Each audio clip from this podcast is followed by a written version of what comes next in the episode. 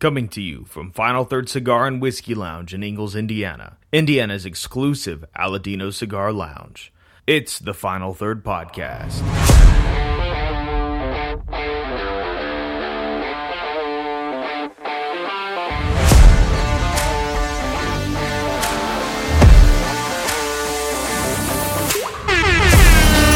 Welcome back to the Final Third Podcast. I'm Rob. And I'm Isaiah, and we've got a special guest here with us today, Sean McBride, with, with Bardstown and Green River. Yeah, that's right. He pretty much is Bardstown Bourbon Company and Green River, as far as we're concerned. Exactly. Yeah, Yes, that's all that matters. I'm make sure the volume.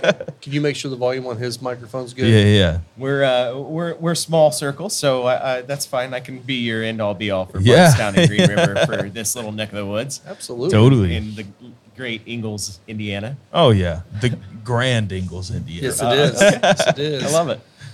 Well, today we're going to be, um, as we're tasting through a lot of the lineup from Bardstown and Green River, we're going to be smoking the Mil Dias uh, Marinitos, the 2023 edition.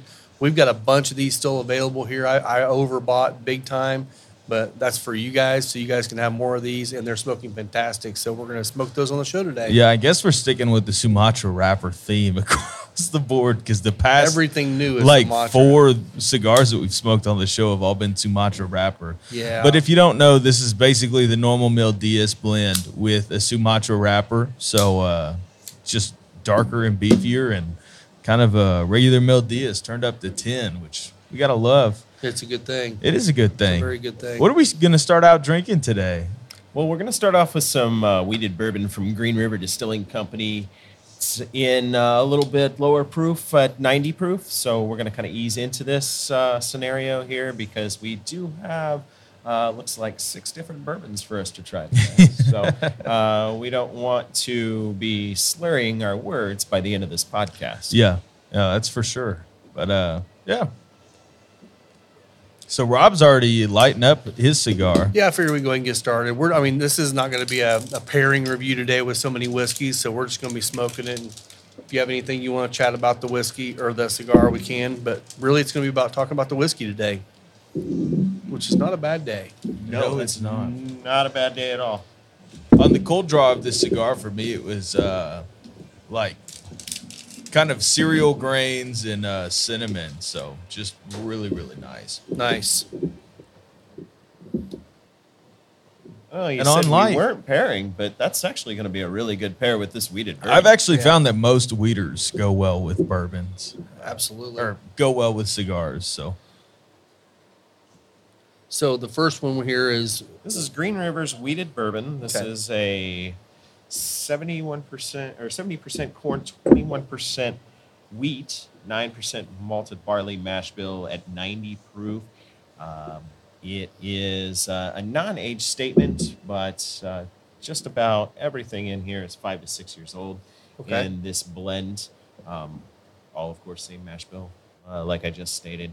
Drinking really, really nice right now. Good. The sweet wheat really comes out in it, and um, it's going to play well with these smokes, I think. awesome. you want a lighter? I would love All you one. do is spin that, and there you go. Beauty. So on the nose for uh for this for me, it's like some uh rich brown sugars, um, a little bit of cinnamon in there. Really and nice. that could be from uh retrohaling the cigar too, that I'm getting Could that be. little bit of spice.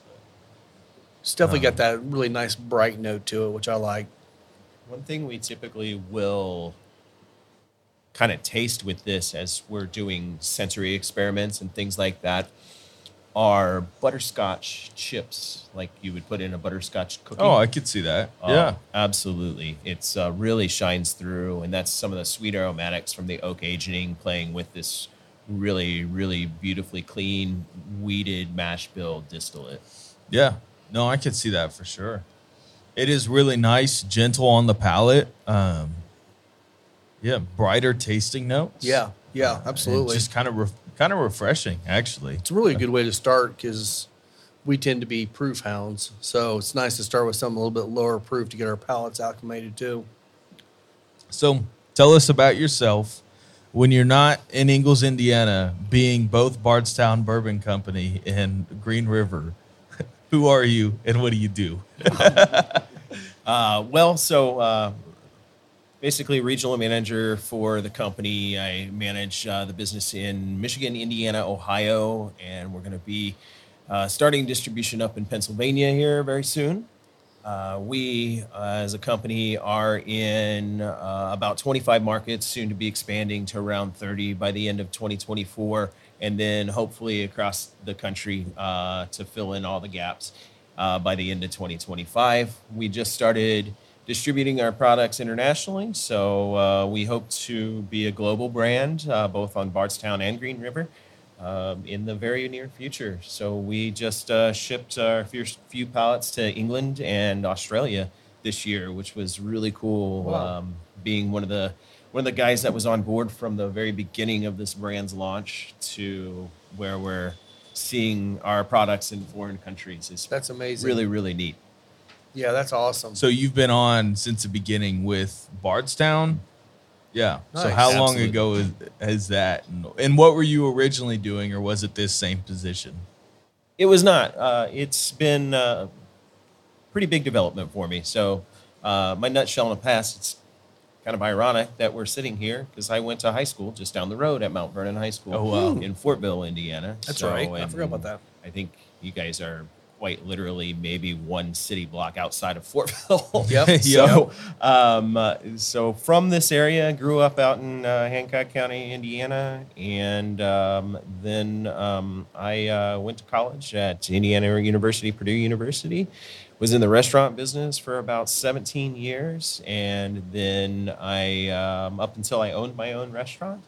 And uh, when I closed my restaurant, I went into the alcohol business where I've been for the past 10, 11 years now, in uh, specifically in whiskey for about 10 of those years. Wow, that's cool. That's awesome.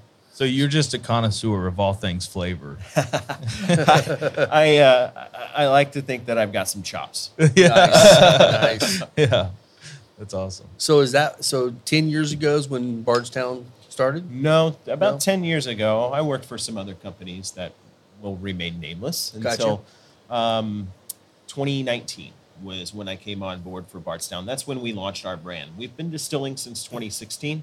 Okay. Um, and you'll get we'll get more into that story as we kind of move on down the Great. line of whiskeys here. Good deal. But the um, brand itself launched in only six states in 2019, Indiana being one of the first. Okay.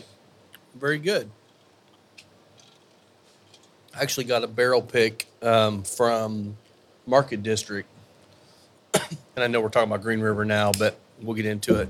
Uh, but I did get a barrel pick from them of a Bardstown, and it was delicious. It's still up there with one of the best Bardstowns I've ever had. And they, they did a really nice job on their picks. Oh, good. I'm glad you liked it. That is one thing that we're slowly releasing across the country is our single barrel selections for for private selections, and um, that's uh, both Bardstown and Green River Distilling Company. Yeah. Sorry. Well, good deal. Sorry about that. No, I'm I'm working on getting a dump glass because I still have work today. Isaiah didn't tell you he's a pastor too, so Yeah. he's got to Yeah, go back to I church. Well, God bless you. he is. well, good deal. Good deal. Yeah. Well, okay. So, um, So we can Let's move keep on going from on. the Yeah, keep uh, talking, wheated yeah. bourbon going into some uh, high rye bourbon now. Uh, we're just going to flip that flavor grain from wheat to rye now. So 21% high rye mash bill bourbon here at the Awesome. same proof, at 90 proof as well. Are there any right uh, now. higher proof offerings coming out from Green River currently uh, within your own label? Well, our single barrels are bottled at 119 proof, and um, we're still under development with some other things. This is a very young brand. We reintroduced this brand uh, just uh, in uh, 2022 was when we started reintroducing it uh, and uh, launched uh, in all of our Bardstown Bourbon Company states. So all 25 states also has Green River now Okay. just this year. Yeah, I think uh, the first place I saw it was down here at um, elite. Elite. They had a. I don't know if it was a pick or if it was just a I regular think it was release. just the standard. Yeah. Yeah. It is just the standard. There haven't been very many of the single barrels hit the Gotcha. market yet. Uh, Okay. just a couple uh, in Indiana. There'll be some more that filter in through the end of the year. So uh, you guys That's nice. recently acquired um, Green River. Mhm. What has that been like? And it's kind of, it was kind of a, I don't know about a historic brand, but with the Dant name behind it, which is what it, you who used to be behind it, like it, what has changed there since the uh, acquisition of, uh, of Green River by Bardstown Bourbon Company, or do you know? Well, I absolutely. I can uh, tell you a lot about the history of Green River. Uh, the brand is pre-prohibition brand started by John J. McCulloch, and then, of course, as you mentioned, later owned by the Dant family. The distillery itself has uh, had been moved from its original spot in Owensboro and just kind of up the road a little bit to a more um, production-friendly uh, facility, not quite as close to the river, a little bit larger plot of land and uh, has seen a lot of ups and downs, closed down through prohibition, reopened, closed again.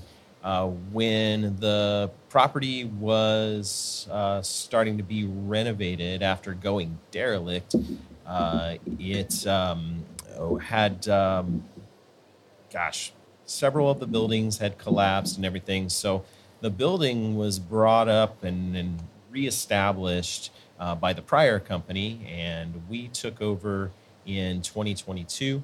And uh, it has been a really fantastic integration of our two teams. And uh, we have a, a new master distiller on the Green River side, uh, Aaron, who has been absolutely wonderful.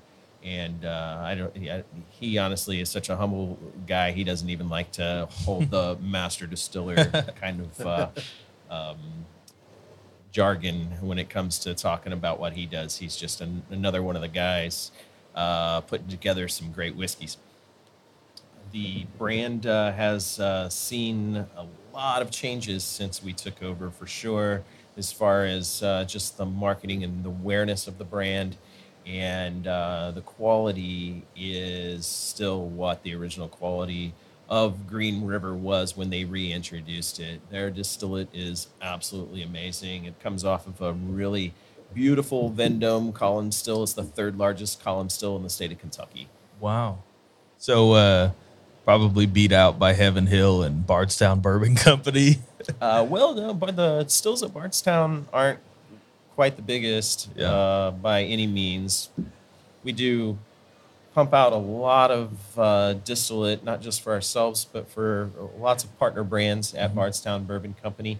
And we do a lot of contract stuff at Green River. Um, but the only there's only a couple of stills that are uh, that are bigger, and um, they are um, in neighboring distilleries in Bardstown. okay. Yeah. Nice. Yeah. Well, that's cool. Um, it is uh, really interesting to see the Green River brand become. Well, uh, it seems like a household name if you're in the whiskey community since your acquisition. Really of them. quick, yeah. Um, yeah. I mean, they kind of came to the market really quickly, and we've even seen a lot of the places that are sourcing getting more of their product, and that's also been an interesting way to try uh, some of the Green River distillate. Have you guys changed the mash bills, or are you sticking with what? Wait, I, I'm sure you're doing contract distillation, and there's a million mash bills that run on that still. But as far as the Green River brand, are you guys sticking to the same mash bills that they had been producing there? Or Yes, absolutely. The 21% wheated rye mash bill is what the brand was reestablished with. Um, and it is absolutely phenomenal. It's more of a, I believe, traditional Yeah. style of bourbon as opposed to, with Bardstown. We have that juxtaposition with Bardstown where we are definitely a more modern, very fluid company when it comes to making our bourbons at Bardstown and a little bit more steeped in tradition with Green River. So the the pair is really nice. Yeah, that's great. So uh, when are we going to see an Amburana finish? That's a joke. Please don't. Yeah, please don't. Everybody's doing it.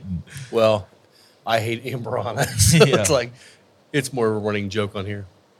There's uh, there's all kinds of uh, things that we have in. New Are you guys playing new with products. finishing? Uh, You got to in this market. Bardstown, we've been finishing stuff Yeah. since the very conception of our brand.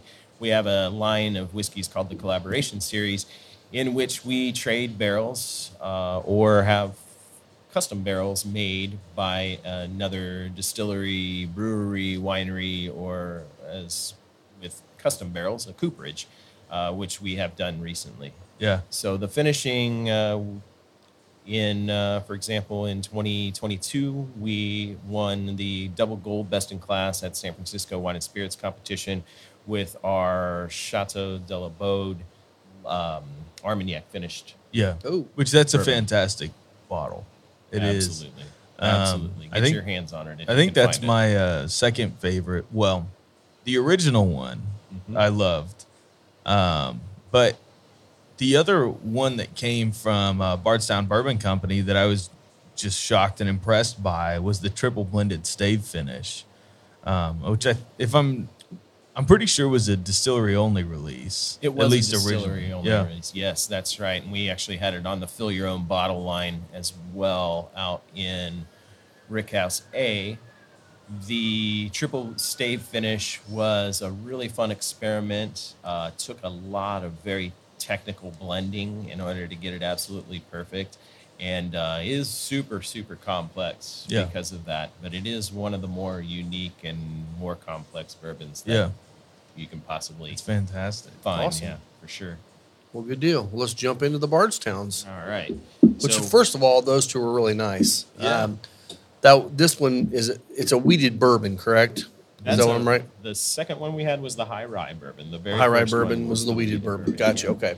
So I'm going to take us over here and start back. We're going to go back to wheat and uh, taste our bottle and bond. So this one has been the one that's been pretty sought after since we released. Uh, this is part of our Origin series, which we released in January of this year, and this is our first release of 100% estate distilled and bottled products. So this Wow. is a six-year-old, 20% wheated mash bill bourbon at 100 proof, of course, because it's bottle and bond. I actually haven't tried this yet. I haven't tried. I don't think I've tried either of the Origin series. So the Origin Series Bottle and Bond is the one that's probably the hardest to find of the Origin series for the time being, just Yeah. because of the nature of being a bottle and bond, how have to being distilled in the same distilling season and be able to blend uh, cohesively for so sure. you're telling me it's allocated based on how much you can produce? It is not allocated. It's just, uh, well, I guess you could put it that way, allocated based on how much we produce. Yes, we're uh, sometimes we're bourbon rich, sometimes we're bourbon poor when it comes to the bottle and Yeah. But that all gets cleared up in 2025 when uh, we'll be able to. Uh, in my line of business, we say uh, stack them high and let them fly, kind of stuff. So Good. It's got a nice little caramely finish on that one. Well, even on the nose, the Nose uh, is sweet too. Yeah, I mean, you can tell it's a little bit proofier on the nose, but it has a lot of those caramel, a lot of that brown sugar, and there's almost a. Uh, it it reminds me in the Scotchy world, you'd say it's more uh, salty, but there is that slight like sea air thing on the nose. kind of a salinity to it. yeah. Yeah, so I get that a, a, a lot, and I think maybe the reasons for that, if you kind of dive into it a little bit, one of the components you're going to pick up in the bottle and bond is stone fruit, um, and that is basically lends itself from that wheated mash bill, right? So with a wheater, you're going to have some sweeter. Um, characteristics in anytime you put together a wheated mash bill. But in this 20% wheated mash bill, it really comes out as kind of being a, a dried peach or almost like a dried apricot kind of sweetness that comes across. But then you also, you're going to bl- be blending in all those aromatics from that six years in oak, which really is the sweet spot, that six year spot. So those putting those two combinations together for me, it's kind of like anytime you're putting something like salty and sweet together Yeah. at the same time. You Oh, know, yeah. it has that really kind of mouth-watering component to it, and really just invites you to take another sip. It's definitely Yeah. mouth watering, unlike some of the whiskeys we've tried lately. Yeah, yeah, yeah. This is actually really nice. I like the way it feels on the palate. The and I get that apricot definitely in there on the flavors. Um, I still get that kind of a caramely finish, which I like. I love I love that caramely finish, which I don't I don't always get that with the wheated mash bills. It's got a uh, really great, rich mouthfeel for something Mm-hmm. that's bottled in bond too. So Certainly, I think that's that that's six years of age. yeah, Our rick houses tend to mature whiskey on the quicker side of things. Okay. Our ullage in our barrels after six years is usually only anywhere from 50 to 60 percent Mm. uh, ullage. So we're we're losing a lot to the angel, so to speak, uh, in our rick houses, but it's really providing us with a some great concentration of yeah. flavor. So are you guys playing around with any techniques to be able to age something longer?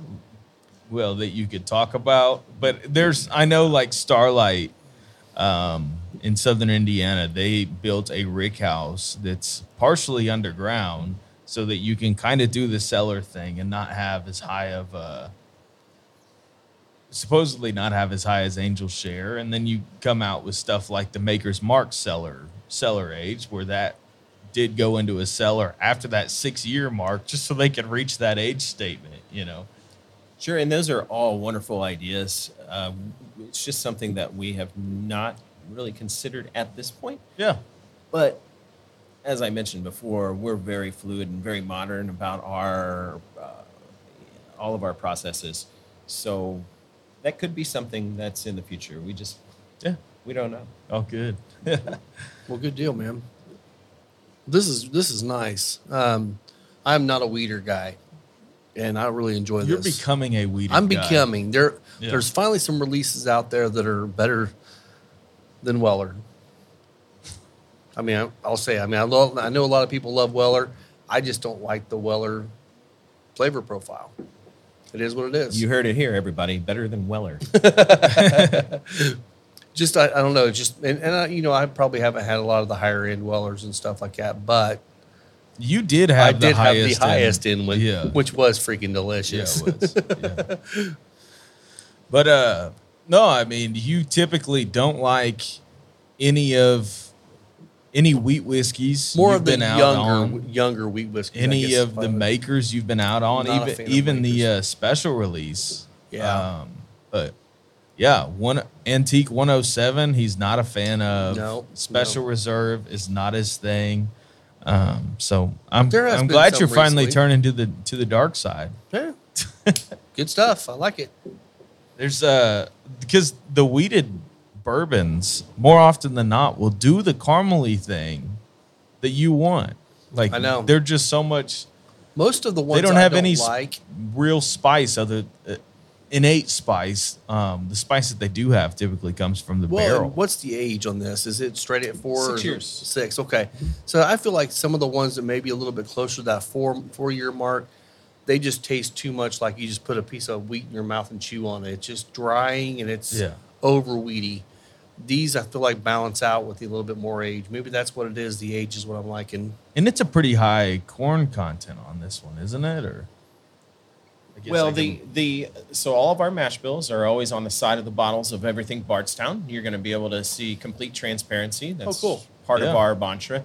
So as you can see on here, uh, we've got 68% corn, There you go. 20% wheat, and 12% malted barley. So that's actually a pretty high barley content. it is. So that makes there. it that nice Um, creaminess. because there, a lot too. of a lot of places will throw malted barley in their mash bill because they have to, and they'll be like, "Yeah, two percent." Yeah, absolutely. Yeah. and and that's because you need the en- enzymes for uh, the mashing and fermenting process. Yeah, barley does have that those amylase enzymes that really help, especially if you're using, in contrast, uh, a high rye bourbon. Or rye has no amylase Yeah. uh, present, so you have to have some malted barley in there. Um, and then there's other ways to give your your bourbon, your uh, enzymes you can inoculate, uh, which we do quite Yeah. frequently. Yeah, there's quite a few producers in Indiana that do pitch enzymes instead of using malted barley. Some of the more grain to glass, or at least supposed grain to glass places around here, will pitch enzymes, and there's nothing wrong with that either. Yeah. No, at the end of the day, you're wanting a quality, a, a clean and quality distillate to come off the still, and then you're really just wanting some quality cooperage to mature and let your bourbon go to sleep and uh, have a nice rest before it gets put in a bottle. That's uh, the So, story uh, for the end of the day. what cooperages are you guys working with? Because I imagine there's more than one, or is there so many? There, there's a lot. I think the majority of our barrels. Well, I know the majority of our barrels come from Independent Stave. Okay. out of Lebanon, Kentucky, and um, they just do a magnificent job. And if you're down in bourbon country and you're in that area, I highly recommend taking a tour of their facility. It's uh, pretty um, awe-striking. Yeah. It's a really neat facility, really neat process. Watching people make barrels, raising barrels. Yeah. That's one thing that I've never done. I've done a lot of the bourbon tourism and barrel picking, but I don't think I've ever gone to a cooperage, which would be a fun thing to do. We should do that. We should take a road trip. Yeah. Yeah, let's do it. It's not that far. It's Yeah. a day trip. Exactly. Yeah, oh yeah, absolutely. And Probably needs to be like a three or four day trip. That's fine. Yeah. well, so we're always happy to have visitors for sure. yeah. Oh, yeah. I'd love to come by and see. I, I've not been down um, to the new the new building yet, so I've been wanting to get down there to see the new place. we're gonna have to fix that then. Yes. Yeah. Uh, one of the most uh, modern and um, absolutely just kind of astounding uh, destinations on the Bourbon Trail. Yeah. Uh, Bardstown Bourbon Company for sure. So you're going to go from some distilleries that are just steeped in tradition where you know you might pull into a gravel drive going Yeah. up to the tasting room uh, whereas when you come to our facility uh, it is a beautiful pristine it looks more and feels more like a napa valley experience and that's Okay. kind of what we've coined ourselves as is the napa valley experience of the bourbon trail Oh, cool. Yeah. Awesome. So, what are the uh, must dos if going to Bardstown Bourbon Company? You're planning the perfect day for somebody who's it, that that it's their first time to ever go there. So I, uh, funny you mentioned that because I have a, an entire day planned out for people when they come to visit us. So you can come in, get into Bardstown, jump on the first tour, the distillate to barrel tour at 10 o'clock. And that's going to walk you through the entire facility. You're going to have a classroom portion that's going to teach you about how we get to the barrel. And then we're going to walk around the facility. You're going to see all the production spots, completely transparent. You're going to get to see whatever mash bill's cooking then and who it's for if it's not for us. And then you'll go out to the rick houses. Our rick houses are very modern rick houses, but they're barrel storage warehouses. And you'll uh, go out there and you get to thieve right out of a barrel. That's your last uh, portion of the tour is thieving directly from one of our single barrels out there, getting to taste that. Then I always recommend having lunch at our Bardstown Bourbon Company kitchen and bar. Absolutely the best food in Bardstown and rivals some of the best restaurants in all of Kentucky and in Louisville proper for sure. Sounds like we need to go. Absolutely. uh, delicious kind of fusion of uh, American Nouveau and that uh, great kind of Southern style Midwestern food that Kentucky's certainly known for. I mean, you're going to find pimento cheese on the menu at some point and Brussels sprouts and fried green tomatoes. Mm. But then you're also going to have the ability to order a New York strip, a very beautiful salmon dish, some pastas and things of that nature. Very so cool. a little bit of a Creole influence in some of the food too. Nice. So really, really fantastic menu in uh, the kitchen and bar at Bardstown Bourbon Company. And then after that, you can uh, adjourn to the beautiful patio if it's not raining, cats and dogs like it is today. And uh, we actually have a cigar collaboration that um, one of uh, my former teammates and now colleague, Ron Miles, helped put together. uh, which is a collaboration we did with Alec and Bradley. Okay. Oh, cool. And um, so we have our own cigar, Bardstown Bourbon Company cigar. Uh, so you could have one of those out on the patio, maybe enjoy a game of bocce ball or cornhole, get a cocktail from the outdoor bar. And then after that's finished, if you still got a little gas in your tank, you can sign up for a cocktail class that we have. And we normally have those around two and four o'clock in the afternoon. And you'll go out to our Rick House bar, which is called Pete's Place in honor of our late founder, Pete Loftin. And uh, in Pete's Place is this gorgeous bar lounge setting that's very, very swanky. A lot of the influence for the decor of this lounge comes from the Versace mansion that Peter himself at one point in time owned. And um, it is a fantastic cocktail class. You, it's interactive, so you actually make the cocktails yourself Oh, fun. sitting up there with one of our mixologists or bar leads that are at Bardstown Bourbon Company. And those are just a few of the different experiences that we have available. I believe in total now we have around nine different visitors experiences that you can actually sign up for online. Our website is um, very, very comprehensive. If you go to bardstownbourbon.com and um, you can jump on there and book uh, anything you want. I just recommend to everybody always plan ahead. Some of these things may be booked 60 days out. Yeah, So plan ahead because we want you to come. that's awesome. Yeah, I, we're definitely set set a time to come out there. Now, are you guys open seven days a week? So we're open for tours Wednesday through Sunday. Okay. So Mondays and Tuesdays, we don't do any tours, and the restaurant's not open.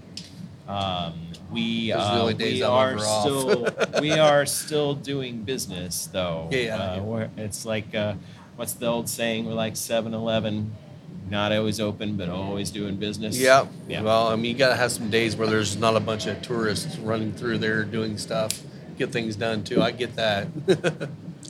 Yeah, production days are definitely important. But I I had heard amazing things about the the restaurant there, and uh, don't you guys have a pretty significant bar as well? Uh, I had seen kind of a bottle library. It looks like it at Bardstown Bourbon Company. So yeah, those are actually two different things that you're talking about. So the bar itself, yes, extensive selection of, And it's um, not just your stuff. No, it's not just our stuff. We actually were able to procure the first on-premise three-way license for a distillery in the state of Kentucky. So we serve anything and everything brown goods we can get our hands on there, including a vast selection of oak-aged rums and and uh, uh, eau de vies and things of that nature as well. Um, a very wonderful, well thought cocktail list that you can order from there at the bar at the Bardstown Bourbon Company Kitchen and Bar. We also have our vintage library, which was kind of part two of Yeah. what you were mentioning. So the vintage library is a, a, a separate component of the visitor's experience, and we have over 400 dusties, as I like to call them. Yep. Um, but vintage bourbons uh, that are on display and for purchase by the drink in the vintage library. nice. That's awesome. That's what we need to do is do a show down there because we we have a.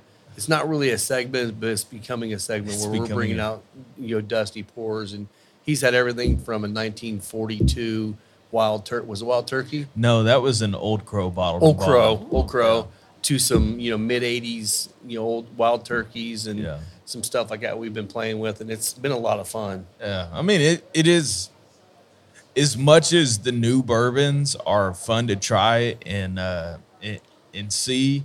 Going back in time and seeing where we came from, like where all these dis- distillers got their ideas from, and what your grandparents probably drank, or at least my grandparents, probably Rob's stepdad. um, but yeah, just, just seeing seeing what was available back then and what it tasted like. It's Right. it is a really cool experience, and I'd recommend it to anybody. Going down in Kentucky is really one of the only places that you can find uh, places that can sell uh, vintage whiskeys. Uh, and, and by the pour around here, you've got to know somebody who knows somebody, Right. And I happen to getting it in the know quite a few somebodies, but that's the only way that I'm able to get some of this stuff. Our wonderful new table is brought to you by Deadwood Live. That's D E D Wood Live. Go check them out on Facebook and see what Derek can do for you. From bars to tabletops to a giant podcast table, they specialize in making super high quality furniture from live edge woods and reused barrels. So reach out to them on Facebook and see what they can do for you. Yeah. Well, and you know, and maybe you have some insight on this. This is just my my idea, my thought. I feel like you know, like some of the old stuff that we tried. I felt like it was softer, had really good flavor on it, very very clean because the bottles that he was able to procure were very Most of them. Most of them. One of them was super cloudy. Yeah. Um, but I feel like it's, it's uh, maybe it's just the the water was a little cleaner back then. The you weren't having any any chemicals or anything on the on the crop stuff like that. I just wonder how much of that goes into some of those old dusties compared to what we're getting now. Do you have any insight on that, or uh, I mean, that's an interesting thought for sure, um, because the processes have been refined a lot, and we do have, you know, nature has been um, has evolved from Right. what we as humans have uh, have done in the past uh, couple hundred years. So um, there's going to be some differences for sure. Sure. I, I think uh, what we focus on now is uh, quality and consistency and being able to deliver that long term, yeah, right? Yeah. Uh, whereas that really wasn't necessarily the case. Um, you, you got a little more consistency when the sour mash process was developed, uh, but the really early days when all you they were doing was sweet mashing, uh, it's a new batch every time you're going. You can't really deliver that uh, consistency from your previous batch into your your next batch. Yeah. Um, because they weren't using backset um, for That's a good point. Well, and the other thing is, is post prohibition, like bourbon and whiskey in general was not popular. Uh, people, it was uh, brought back again with drinking with clear spirits, and that was that was an easy way to get people back into it. Um, so you had a lot of older companies putting stuff into decanters just to sell it. It- there was nothing special about this limited edition decanter. No, they were just trying to get somebody to buy this goose shaped beam. Yeah. You know? Yeah. Or, uh, now I have an old beam decanter that was uh, for a chili cook off in 1971. And it's like, why? I don't know. It sta- tastes good though. Like, Yeah, Sure, you know. sure. That Beam uh, 100 month, there's all kinds Yeah. of uh, decorative decanters out there. We have a whole slew of decorative decanters at in the vintage library that uh, you can actually get pours from. So, uh, a brand actually that you mentioned Yeah. before, the Doc Crow. We Yeah. have a complete uh, set of the Chessman? Chessman. Yeah. oh wow, and uh, in the distillery. So on display, we have backups of all the bottles as well. Uh, we even were able to come across the old chessboard that they would give you Oh, if that's you awesome. collected the Yeah. whole spot. Um, we don't bring it out very often for people. Uh, there's rumors that it might have asbestos in it, so you Yeah. know well, Yeah. that's Um, one of I'm sure it does. pieces. Yeah. it's definitely a Um, museum piece. For that's sure. awesome. No, the the old crow chessmen are just fantastic looking. One, they're mildly phallic in shape, but pretty cool That's the looking. one Will has, right? It is the one Will has. yeah. They're really cool, and uh, the liquid inside of there. If you get a clean one that hasn't had a bunch of oxida- oxidation or, uh, or really has not um, dripped down past where it should, had too much exposure, they're thank you. fantastic. It is some of, um, well, it's some of the most collectible uh, dusty whiskey, and Yeah. that's for sure.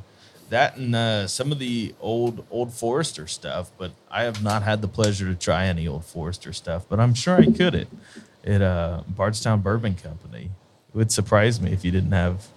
Uh, there's there's quite a few bottles, Yeah. uh, for sure. Um, both both the the old Forester and the Doc Crows, Yeah. and uh, the old Weller stuff and Barton's, and uh, yeah, you can get a little bit of, uh, or actually a lot of bit of all those very historic brands. Yeah. I would really, really challenge any of those to taste quite as good as what we're sipping on right now. So, what I just poured you uh, was voted best whiskey in the world, International Wine and Spirits Competition uh, in the recent competition. So, uh, got most outstanding award. This is our 36% high rye bourbon. Uh, this is the Origin Series bourbon, uh, six years old. Absolutely That's delicious. nice. It's got some big cocoa nib, dried cherries. Yeah, and de- only sitting at oh. 96 proof, which is awesome. Absolutely. I, I say only. I know that's that's more of a higher proof back, you know, a couple years ago, but that's that's beautiful.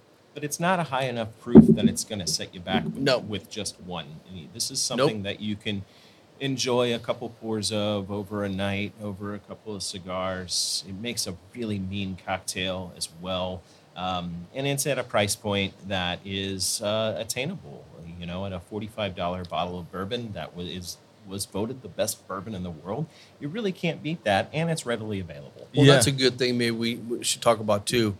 What are the price points on Green River versus these two so far that we've gone through? So our Green River bourbons that are our shelf product, our core line, uh, with the wheated bourbon and the high rye bourbon, are both going to be thirty four ninety nine SRP.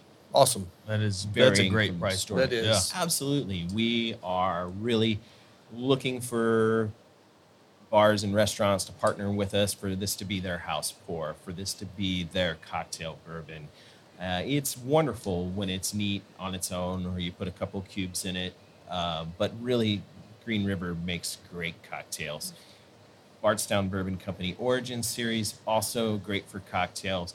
A little bit more elevated in the complexity of some of these bourbons, especially with that Origins high rye bourbon, that Definitely 36% is, high yeah. rye. Absolutely delicious. Um, hands down, not being uh, subjective at all. My favorite bourbon on the market right now. This uh this high rye origin is that does it for me. Like I'm a big rye fan. Uh, of course, But I'll- it's not like overly your medicinal rye no, you but like. it- it's really balanced. It well. is really balanced well, but there's still that rye presence in there that kind of tames the sweetness for me that I enjoy. But it's also because he he tends to be on the the, the medicinal ryes leanings, where I'm more on the sweeter bourbons. This is a perfect balance for both of us. We could both drink this and enjoy it. Well, Rob and I get along on picks because he'll pick the sweetest thing possible, and I'll pick the spiciest thing. And the thing that we can agree on is, just like the mass one. market. Yep, Yeah. exactly. Yep. Yeah, that's really nice. That, that one is one of the better balanced. And this is the mash Right. bill that is popping up out there in single barrel selections as Mm. well. Okay. So right now we're offering. You know that might be. the- I think that is the one I got from um, from market, Market, district, It would be a thirty-six percent high rise. I think it was. Although it was um, it was at barrel proof. Yes. Yours was okay. okay. So uh, I heard that you guys had done something cool before your uh, before your whiskey was ready to go out the door, and you had let barrel picking groups come in and basically pick a barrel, knowing that it was going to be two, three years before it was ever. interesting. Yeah, you're talking about our futures barrel program. Yeah. So when we launched our brand, we launched with uh, what's called our Fusion series. The Fusion series is on the shelves right now. It is in its last iteration for the foreseeable future in the ninth edition of the Fusion series. But what we did Which with the Fusion series is the blue label. Blue Label, correct. Um, retails for about sixty-four ninety-nine. Uh, what we did with that was we used seventy percent of our younger Matrit, uh, which in the last iteration of the Fusion series, it's two four-year-old bourbons, and then we blended in thirty percent of some older source product that we were able to acquire. And that was how we chose to introduce our bourbon to the world. Instead of putting out a two year old bourbon or even a four year old bourbon, our master distiller, Steve Nally, uh, who kind of came to fame with Maker's Mark, he was there for 30 plus years. went on to uh, design an open Wyoming whiskey, and then we brought him out of retirement after that to come design our distillery and um, and guide our our distillation process. Uh, and Steve insisted that our Origin series not be released until it's six years old. So that being said, blending was the way. So that's to a very maker's mark number too. It- It's just like kind of in his lifeblood of like six years before it goes out the door. Yeah. It seems. it's a very wise choice, honestly, because that bourbon at six years old is going to be well matured. yeah. It's ready at six years old. Sometimes a four year old bourbon's not quite ready. Yeah. It's not quite what you wanted it to be. I know when I've gone out as a consumer and, and purchased a newer brand or something like that, knowing that it's four year old juice, and I've had thoughts sometimes when it's like, ooh, I wish they would have waited just another year or another couple years on this. Yeah. And that's the situation that we completely wanted to avoid with the Origin series. And releasing at six years, I think we hit the nail on the head, was being able to do that. Um, we've extended this line out to a rye that we'll be trying next. And then we have another line that I had not mentioned yet, but the Discovery series. So we'll be finishing up with that as well. Okay. cool. So your price points on the Origin series are that forty-five dollar range. 45 to 50 uh, with the bourbons. Uh, we're going to Okay. be moving to a rye whiskey next. That's closer to that $70 mark. Okay. But uh, Gotcha. to uh, I'll, I'll explain why. There's a part of the process with our rye whiskey that um, actually I think warrants a bit of a higher price point.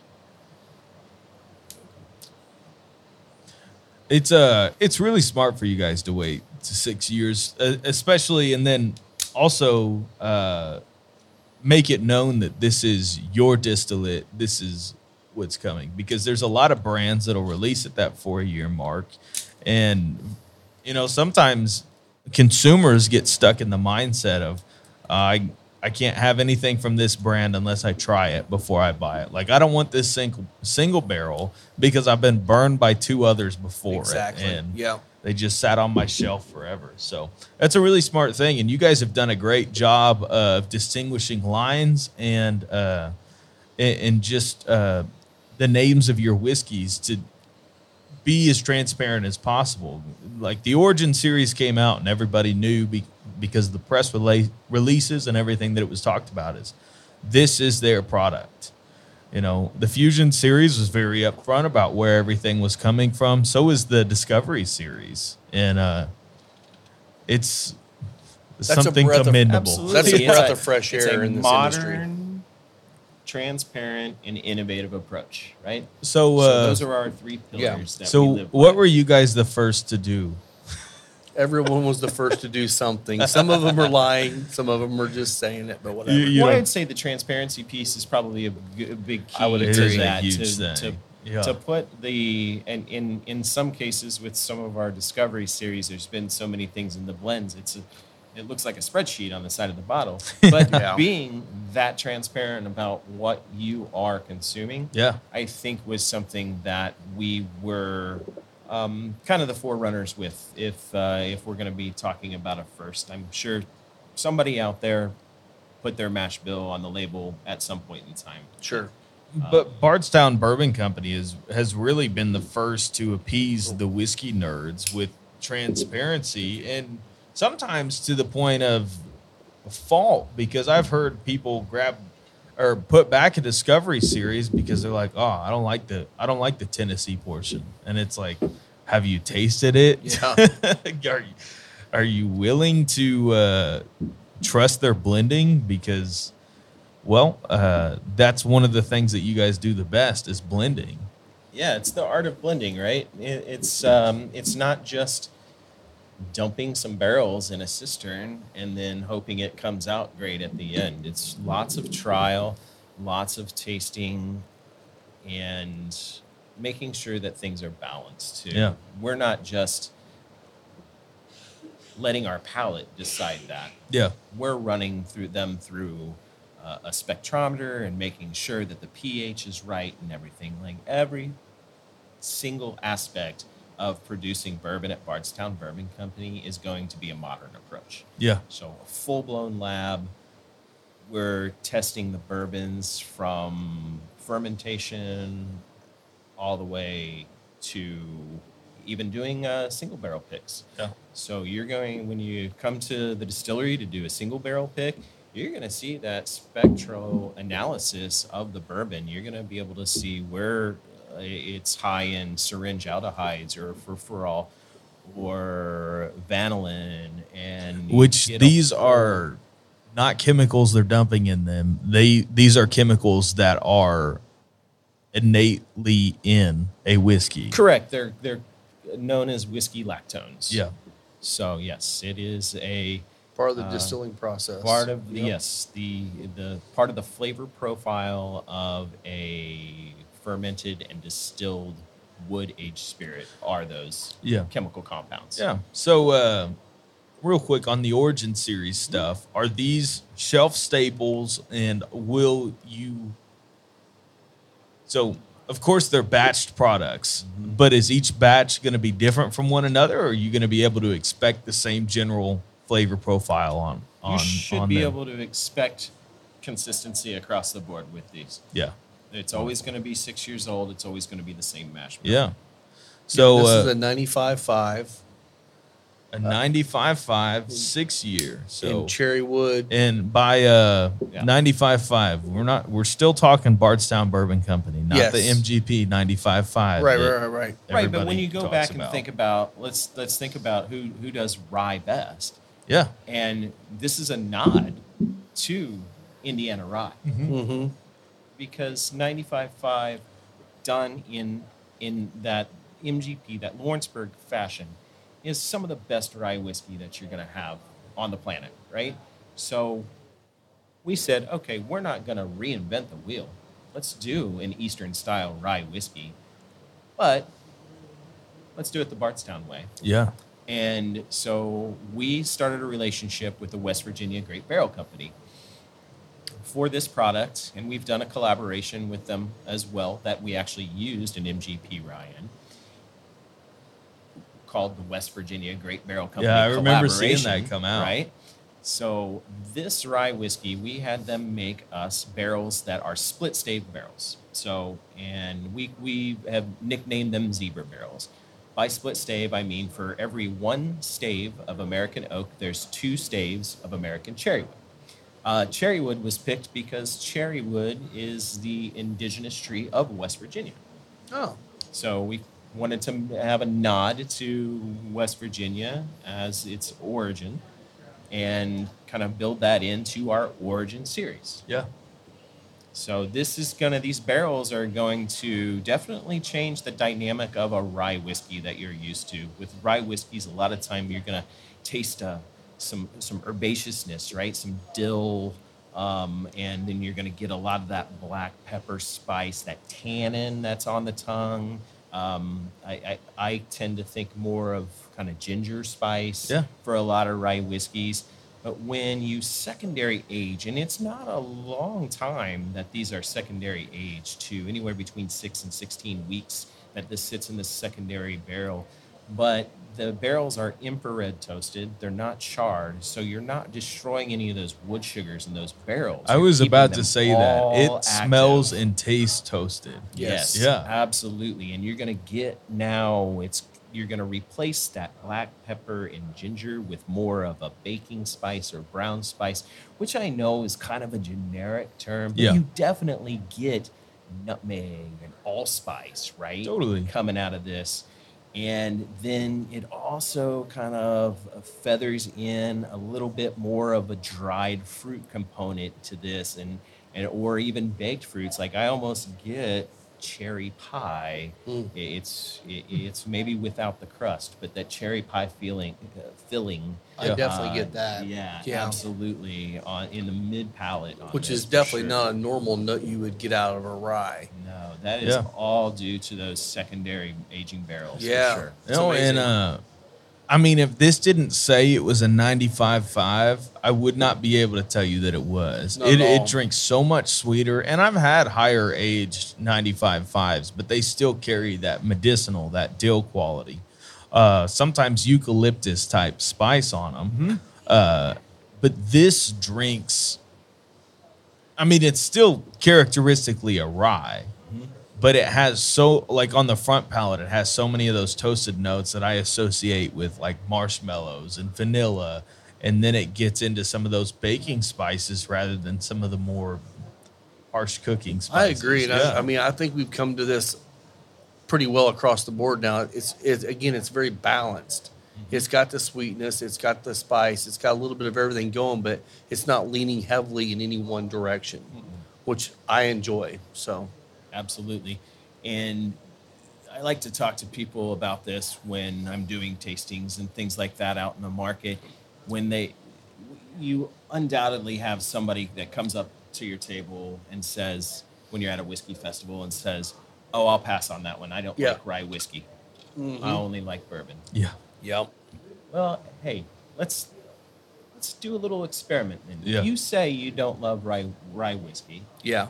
Do a blind and see what you think. Yeah. you're gonna try something. I'm gonna mix these glasses up. You're gonna try this, and every time they pick the rye, and it's because of that secondary Yep. barrel. That Yep. finishing barrel really cuts away some of those characteristics that some people don't like about rye whiskey, Yeah. and turns it more into a bourbon drinker's rye. Definitely. Yeah. Well in the the new age of ryes is showing through to more along that same concept that you're talking about. Um, you have stuff like this coming out that's proud to be a 95.5 that is in in those infrared toasted barrels with cherry wood in it.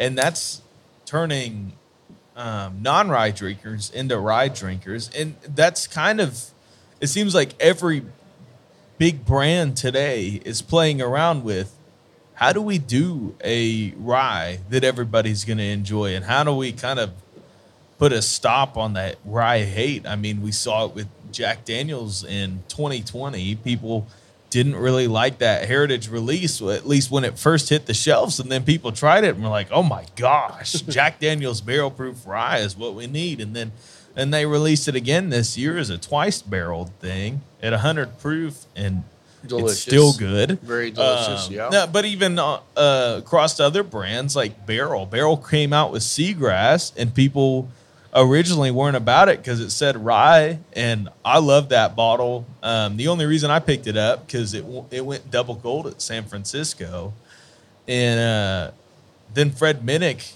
I think it was last year or the year before, like pumped it up as one of his whiskeys of the year, and everyone's like, "Oh, Oh, I must I like rye it." now."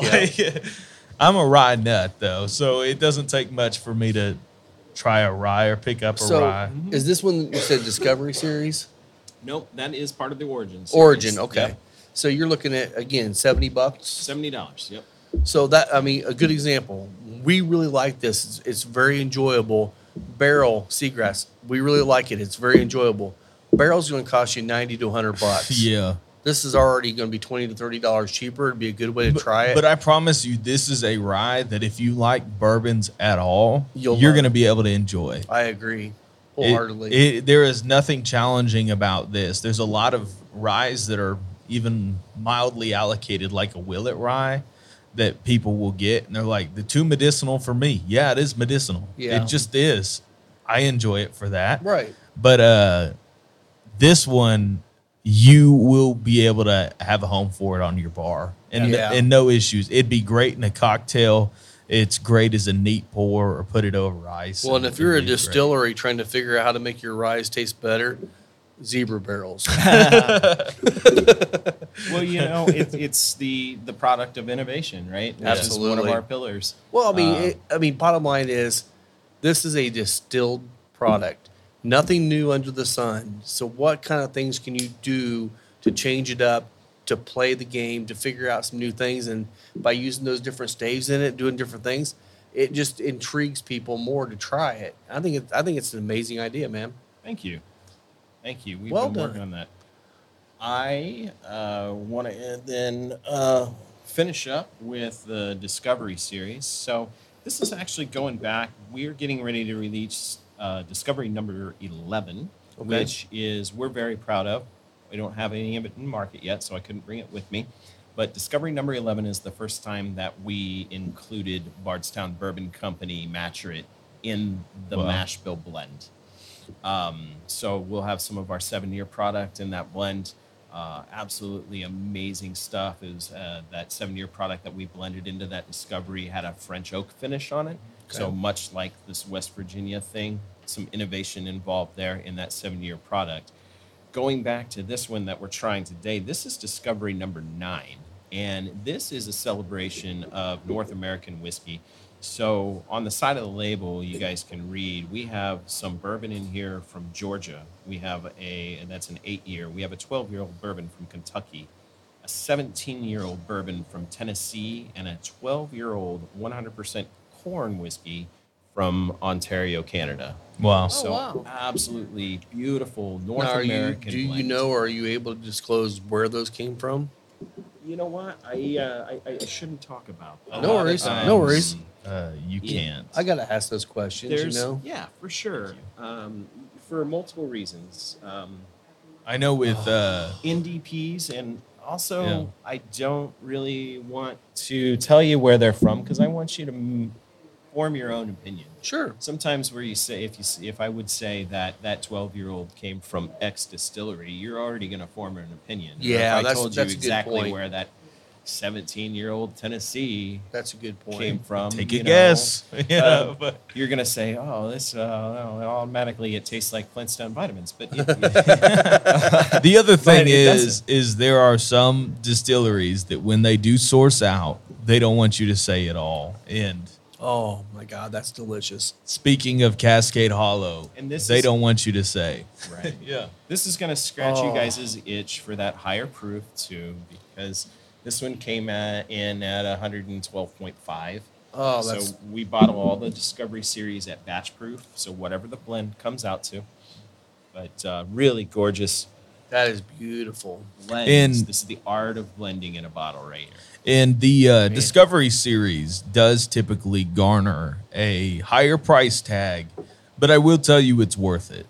That is freaking delicious. There is no other place where you're gonna get um, distillate from so many places in a bottle With that And, age uh, on all of them. I mean, a Georgia distillery. I couldn't even name you one Georgia distillery, but the fact that it's in here in how old did you say it was? eight It's years. an eight year. Yeah. Yeah. I don't know any Georgia distilleries, but that is fantastic. It's super fun, right? And It is uh, delicious. so, you know, it just goes to show, like, when you're blending whiskeys like that, it's all about your flavor profile that you're looking for. You're not just looking for age to put in a bottle, right? You're looking for what are these graceful components of each of these bourbons that are going to lend to the other bourbon that's in the blend, right? Yeah. And you're just going to continuously look for something that's going to elevate the other Totally. and that's that's our goal with the discovery series is to be able to procure whiskeys that can blend well together and elevate each other so uh, wow. we've talked a lot about the whiskeys on the table. Is there any upcoming releases that you should that you are one able to talk about and two could tell people like, hey, this is something you you probably want to get your hands on. absolutely uh, our so for the green river distillery we're going to be releasing our rye whiskey um, so which is also a 95.5 rye Yeah. Uh, it will be bottled at 90 proof as well. Uh, that will be released early 2024. Uh, we have a new collaboration coming out alongside the Discovery 11 uh, this month for Bardstown Bourbon Company. It's a collaboration we did with Goose Island Brewing Company. Okay. So we used some of their uh, uh, Bourbon County Stout barrels. Sweet. Uh, so is that the same as last year's stout barrel? Similar? It's not. Because Well, last year's stout barrel was freaking delicious. It was we really had a, good. We had a customer buy it for him and I for Yeah. I think it was our one year anniversary. It was. and it was delicious. Absolutely delicious. That was a collaboration that we did with Founders Brewing. Founders. Company, That's right. Okay. That was Who Founders. Yeah. does the Kentucky Bourbon Stout. Yeah, They yeah. also have the Kentucky Breakfast Stout, and the Right. Canadian Breakfast Stout. CBS is all one of my favorites. There's ever. all these different iterations, right? And Yep. Goose Island does similar stuff, right? So Probably even well, at least now a way bigger scale than what Founders is doing because they they got bought out and they don't do any of the like CBS special releases and stuff anymore. So Sure, and Goose Island has a lot of autonomy when it comes to what they're doing with their stout releases, and you know, of course, Black Friday is a big deal for them for Yeah. releasing their newest editions of the Bourbon County Stout. So um, let's look forward to doing some really cool events on you know on or around Black Friday, Friday this year Yeah. in conjunction with So you're telling us Goose that there Island. is a Goose Island Bardstown stout coming out. Uh, this is the By- by so Black it's Friday? a collaboration Yeah. that is going to be here very soon. So it's a blend of a couple of different Kentucky straight bourbons that were finished in Goose Island's Bourbon County Stout barrels. Okay. so should Yeah. we be looking those on the shelves very Um, soon? They will be here very very Yeah, soon. so, Like, uh, quite literally on the truck. Right Is that now, one that we can get in here? Absolutely. Yes. Yes. Because there's a few of these I'd like to bring in, and um, I mean, if you want to come in and do it, we could do some kind of a tasting event or something anytime. Sounds like a party. It could to be a lot of fun. Yeah. do a, either not not on Black Friday, but maybe somewhere around not that on- holiday well- season.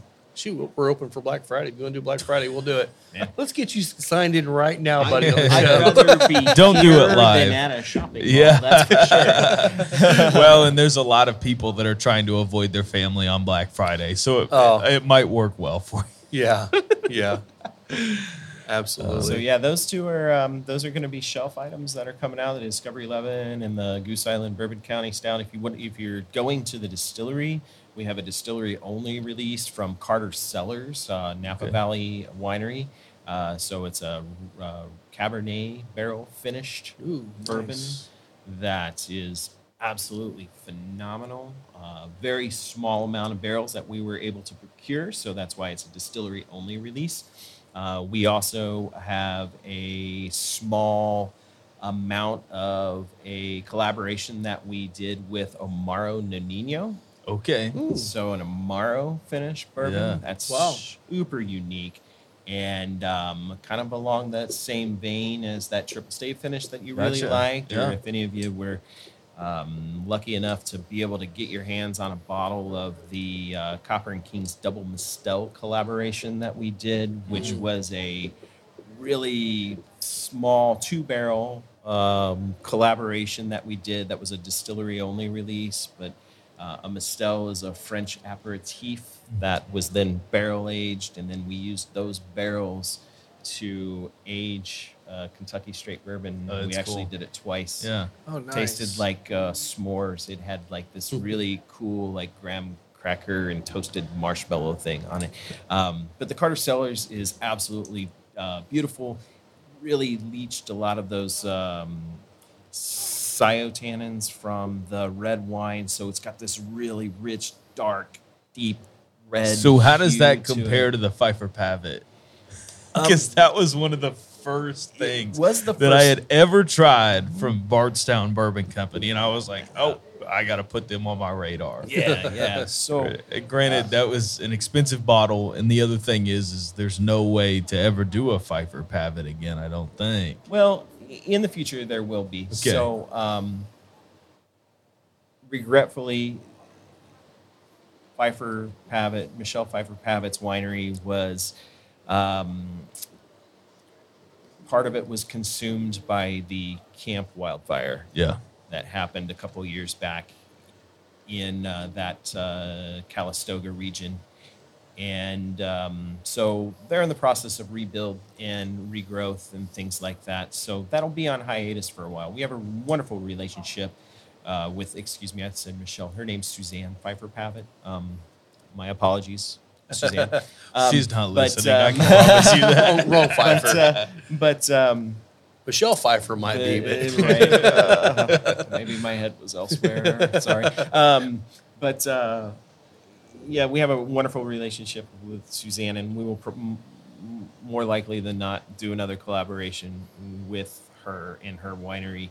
Um, uh, but as we continue on, like we've lined up tons and tons of different um, experiments and partnerships and collaborations. Cool. So we have tons of collaborations that are just in the process of aging right now. Wonderful. And um, I've mentioned all the ones that I Am allowed can, to? Yeah. Yeah. right, uh, you know, Uh, at, at this point. So those releases you just talked about are those going to be coming out through the holidays coming up or OND. So they'll be here before uh, the holidays for sure. okay. Um, quite literally, the Discovery 11 and the Goose Island collab should be in the market here in Indy within the next. It could be 48 hours. oh shoot okay They're quite literally on the truck. I need to get those on order okay Yeah. we'll talk before we get off out of Sure, here sure, sure. It might be a little too soon to place the order. I don't Yeah, want yeah. you to get put on a whole back order scenario, but we'll get it. We'll get it worked out. okay Um, but well yeah, please please stay on your distributor on that because we want to get those we'll get it. we won't throw anybody under the bus We'll get it all taken care of. we usually do throw them under the bus we're not going to Not with a No, no, rep no. on the show. No, no, no, we my, won't do that. my distributor partner is a wonderful distributor. good good well i'm excited to get some more of these in here and let people try some of this stuff so Seriously, the Origin series is worth seeking out. They're um, readily available. I've seen them a lot at Total Wines around in the area, Yep. and market district's been doing a lot more with them District, yep yep uh, they are easy to get your hands on if you've ever been to a liquor store in the area for the most part, and um totally worth your money. There's a lot in this, uh, I'd say forty to seventy dollar price range right now that should not be in that price range, but for sure, but thank you for being in the price range yeah, Yeah. yeah, I mean, for sure, these are worth your while, worth the pickup. yeah Uh, you're not going to be disappointed by them. No, and then that like like the founders release that that's the high end. That's your Yeah. high end, Sure, the- right? the- the 140, collab- 160 range. The collaboration series is going to SRP around one fifty nine ninety nine. Okay, that's what we've And- seen around here, so that's what I figured. Transparently, that price is so high because it's a source juice, but also there's that finishing process Yeah. that Yeah. comes into play. Hundred percent. Um, most of those are more of a labor of love than a profitability standpoint. Sure. Uh, the Discovery series is kind of the same way. Source juice is harder and harder to come by. Now that we're able to feather some of our juice in there, they're going to be a little bit easier for us to Good. be able to produce. Um, but the Origin series and Green River Distilling Company lineup, you know, those prices are all about transparency. We don't Yeah. want to try to inflate the price on our bourbon just because we think it. This is what the bourbon is worth. Yeah, and that's and that's a really nice thing to say because we've talked about that a lot on the show where there are distilleries out there, we won't name names that have that are not big new distil or not big distilleries. They're newer distilleries that are throwing out stuff at 150 300 dollars and it's like what what what the you know you have you have no stance in this yet to be throwing stuff out like that Yeah. and they're doing it and for our opinion is they're just going to stab themselves in the foot because eventually people are going to go i'm, st- I'm going to stop buying your crap and i'm going to start buying this for a fraction of the price and it's a better product so you know good for you guys on that too so Totally. Well, thank you. well cool man well i think we're about done here so Yeah, we can thank you again up. for bringing everything out and sharing with us and enjoying a cigar with us Cheers. Yeah. Thanks for having us. This was a lot of guys. fun. This is amazing. um, where can people follow you on instagram or facebook or where on all the socials Uh, so Bardstown Bourbon Co. Uh, to follow the distillery, I'm whiskey underscore Sean, uh, and I just announce local events and uh, releases and things of that nature. that's a good thing because that way our people can can come out to some of your tasting events awesome so Absolutely. you can follow me on instagram at final third cigar You can find me on Instagram at the Whiskey Pastor. thanks a lot for coming in guys again coming in i always say that crap You don't do I? say come in. thanks for checking us out and we will see you guys soon cheers Cheers.